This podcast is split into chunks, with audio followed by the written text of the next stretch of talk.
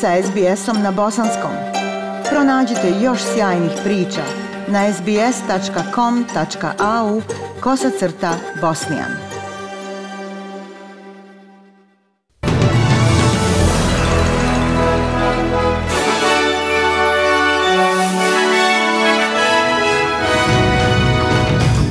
U današnjim vijestima poslušajte, advokati Novaka Đokovića pokušavaju mu omogućiti da ostane u zemlji i takmiči se na Australian Openu.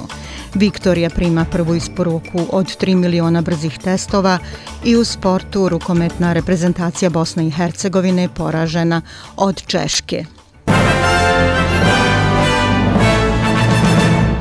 Slušate vijesti SBS radija na bosanskom jeziku. Advokati Novaka Đokovića iznose slučaj kako bi svjetski broj 1 ostao u Australiji i takmičio se na Australian Openu. Savjetnik teniske zvijezde Nikola Svud pokušava da opovrgne argument ministra za imigraciju Aleksa Houka da bi dalje prisustvo Đokovića u Australiji moglo da podstakne raspoloženje protiv vakcinacije.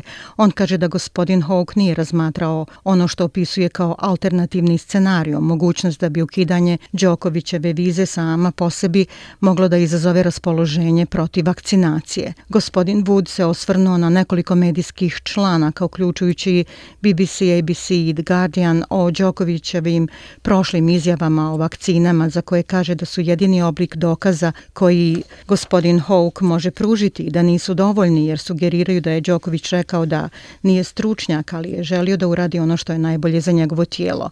Slučaj se vodi u punom sastavu troje sudija Saveznog suda, a sudije se nadaju da će saslušati argumente obje strane do popodneva. Viktorija je primila prvu veliku isporuku od 3 miliona brzih testova na antigen. To je dio velike naručbe od 44 miliona testova. Testovi će biti distribuirani ključnim radnicima od sutra, uključujući osnovne radnike u zdravstvenom sistemu, hitnim službama i sektoru za njegu invalidnih i starih osoba. Premijer Daniel Andrews kaže da očekuje da će ukupna zaliha stići krajem januara ili početkom februara. Uh, Predviđamo da ćemo svih 44 miliona brzih testova na antigen imati ovdje do kraja ovog mjeseca ili početkom februara. Pokušat ćemo da zadržimo ažuriranje najbolje što možemo. 3 miliona je značajna prva serija i to uklanja pritisak drugih lanaca snabdijevanja.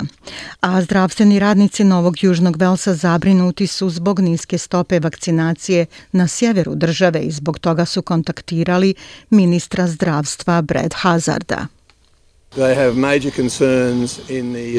Veoma su zabrinuti u sjevernom dijelu Novog Južnog Velsa zbog relativno niske stope vakcinacije i to naglašava poruku o kojoj je dr. Chant upravo govorila, potrebu da se vakciniše. Znamo da ljudi koji su vakcinisani rade daleko bolje kada je u pitanju poraz ovog omikrona, kao i drugih varijanti virusa. On dodaje da je ove sedmice u Lismoru šest osoba na odjelu intenzivne njege jedne bolnice bilo nevakcinisano. Novi Južni Vels bilježi 20 smrtnih slučajeva od COVID-19 i 34.660 novih slučajeva.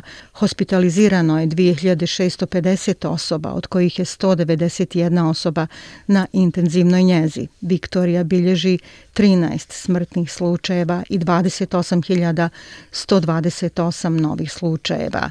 U bolnici je 1114 osoba sa COVID-om, uključujući 122 osobe na odjelu intenzivne njege. A glavni zdravstveni službenik Queenslanda, John Gerard, kaže da Queensland ima bolničke kapacitete da primi hiljade pacijenata oboljelih od COVID-a. Država bilježi tri smrtna slučajeva, 17.445 novih infekcija.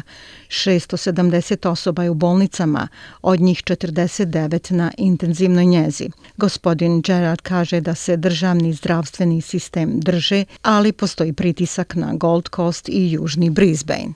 We have the capacity to look after Imamo kapacitete da brinemo o hiljadama pacijenata i naše modeliranje sugeriše da će javne bolnice uz pomoć privatnih bolnica moći da podnesu teret u narednim nedeljama.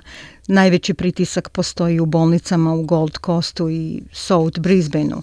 Moje misli su sa osobljem u tim bolnicama. Savezna vlada obezbjeđuje 24 miliona dolara za finansiranje usluga telehelta, uključujući nabavku lične zaštitne opreme i dalju online podršku. Ovaj iznos se nadovezuje na 34 miliona dolara već osiguranih od početka pandemije.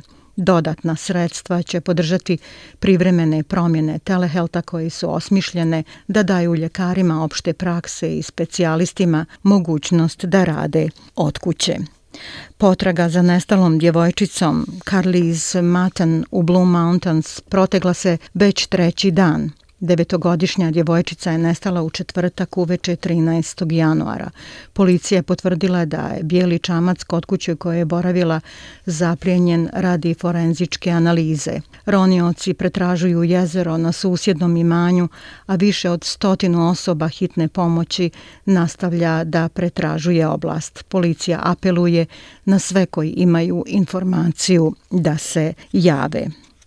Upozorenje na tsunami izdato je za istočnu obalu Australije, a vlasti upozoravaju ljude da danas ne silaze na plažu. Tsunami je izazvao podvodni vulkan koji je sinoć eruptirao kod obale Tonge. Upozorenja važe za ostrvo Norfolk, ostrvo Lord Howe, sva obalna područja Novog Južnog Velsa te dijelove Viktorije i Tasmanije. Komesarka službe hitne pomoći Novog Južnog Velsa Karlin York kaže da je sigurnost prioritet. Already today we've had a Već danas smo imali spašavanje surfera, spašavanje ribara. Opet molim vas, nemojte silaziti na plaže, nemojte ići na pecanje gdje se nalazite u opasnosti i time dovodite u opasnosti volontere i spasioce hitne službe. Lider britanskih laburista Keir Starmer poziva premijera Borisa Johnsona da podnese ostavku nakon daljnjih navoda o partijima koji su se održavali u zgradama vlade tokom karantina zbog covid -a. Gospodin Starmer kaže da su premijerovi postupci potkopali povjerenje javnosti u vladu i da gospodin Johnson više nema moralnog autoriteta. Moralni autoritet je bitan u vezi s provođenjem COVID pravila, ali imamo druge ogromne izazove sa kojima se ova zemlja suočava. Imamo premijera koji je odsutan, znate, on se bukvalno krije u ovom trenutku i nije u stanju da vodi zemlju i zato sam zaključio da mora da ode.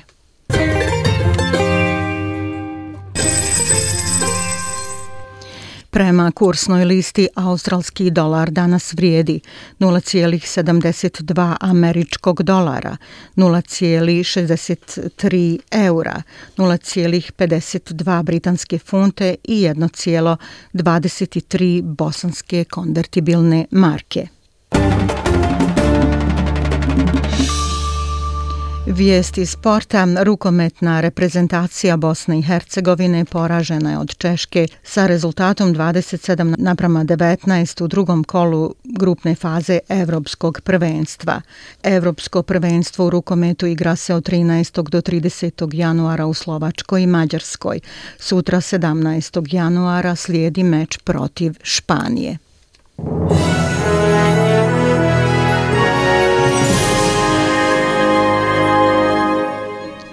I evo temperaturnih vrijednosti za veće gradove u Australiji.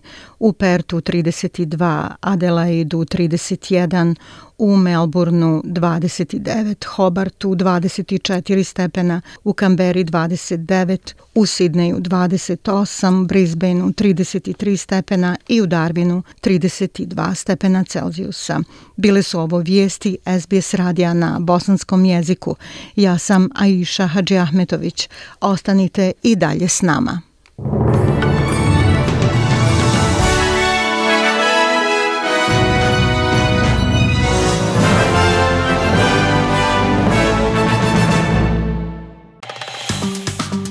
Like, share, comment. Pratite SBS Bosnian na Facebooku.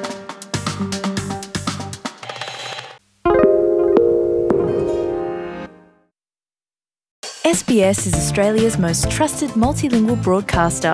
Our listeners are loyal, highly engaged, and have supported countless local businesses. We offer advertising packages for businesses of all sizes. Our experienced sales team will guide you through the process of owning a great campaign. Bring your own ad or have our production team make you something in one of our 68 languages. Start the conversation with your new audience today. Email sales at sbs.com.au.